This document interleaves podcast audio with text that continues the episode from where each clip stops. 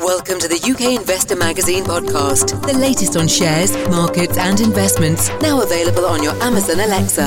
Hello and welcome to the UK Investor Magazine podcast, also available on your Amazon Alexa. Um, today we're just going to touch on the FTSE 100. Um, we did see a rebound earlier on this week in London's main index. However, things are starting to uh, become a little bit more soggy today. Um, we're off about 30 40 points on the FTSE 100 going into the close on Wednesday. Um, it is a week where most market participants will be looking very closely at the summit in Europe with and obviously the ongoing Brexit negotiations. Um, we are coming to a head now where there are deadlines on the horizon, and it doesn't look like there's going to be um, any way, anything in the way of progress going into those talks. We had some um, very impromptu meetings over the weekend in an effort to secure an agreement over the Irish border. That didn't come back with any results, and we've seen a bit of volatility in the pound, although it does hold above the 130 level against the dollar. Um, so that's actually quite a key level psychologically for FX traders. So it's good to see it on the on the better side um, of 130 um, for sterling. However, what we're going to be looking at today is quite an interesting story here in London. Not so much FTSE 100 companies, although we've got we're going to be touching on Barratt Developments, but we're also going to be looking at Crest Nicholson in the FTSE 250. Now, both companies have made releases to the market today, and we're seeing a very different story in each share. So, a little bit of background um, Barratt Developments, they're operating pretty much UK wide. They've got a very diverse portfolio in terms of the houses that they're building, um, the value they have a range um, around the sort of 200,000, you know, up to sort of 400, 500, and as well as some more expensive ones. But there's a good spread across the different price ranges there. Um, so they've got a little bit more diversification than uh, the next one we're going to touch on, which is Crest Nicholson. Now, Crest Nicholson is very much focused on the southeast of the UK, in particular London. Now, very early on um, today, we, we got an announcement from Crest Nicholson um, that they were going to be closing their London office or one of their London offices. Um, that saw their shares trading down about 14%. Um, on the other hand, we had Barratt Developments um, saying that they had secured a 12% rise in forward sales. Now, very big difference there in the in the two announcements and a very big difference in the reaction in the market.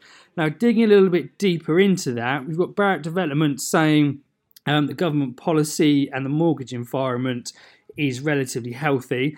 Um, and that's something that's probably going to keep house builders like Barratt Developments that a little bit more diversified, um, you know, relatively stable going forward because we've still got the Help to Buy scheme um, helping younger people get onto the housing market. We've still got interest rates, um, you know, beneath one percent here in the UK, so it's not that expensive to be borrowing for a house purchase at this point in time. So that will be supporting that area of the market. On the flip side, though, we're looking at Crest Nicholson, you know, down 14% in early trade this morning. They're focusing on properties well in excess of £500,000, particularly those ones in London are looking at price tags above the 1 million level. Now, that's some an area of the property market that's seeing a significant downturn. Um, if we're sort of looking at a region by region breakdown, the London area is the only one at the moment which is decreasing when you look on a yearly basis. Uh, the strongest areas are up towards the north of the country where Barratt's have got a stronger presence than, than Crest Nicholson. So that exposure um, and the difference in exposure between the two companies is really dri- driving the um, share prices today. And, and the story in London is something that's probably going to get worse before it gets better as we go through Brexit. A lot of overseas buyers are holding off making any big decisions, um, and that becomes to some extent a self fulfilling prophecy as we start to see overseas buyers coming out of the market, um, that does bring down prices, and you might get some investors that have actually invested over the last five years starting to see a good opportunity to cash in any gains there. And if that starts to happen, it can snowball. Um, and that is something that is likely to keep a cap on house prices on a national average for some time to come. Um, there is some studies out there that London is usually uh, a precursor to the rest of the country in terms of house prices.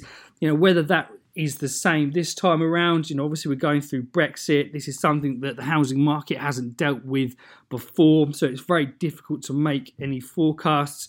However, it is interesting to note uh, the, the differences that we're seeing there in Crest Nicholson and Barratt's.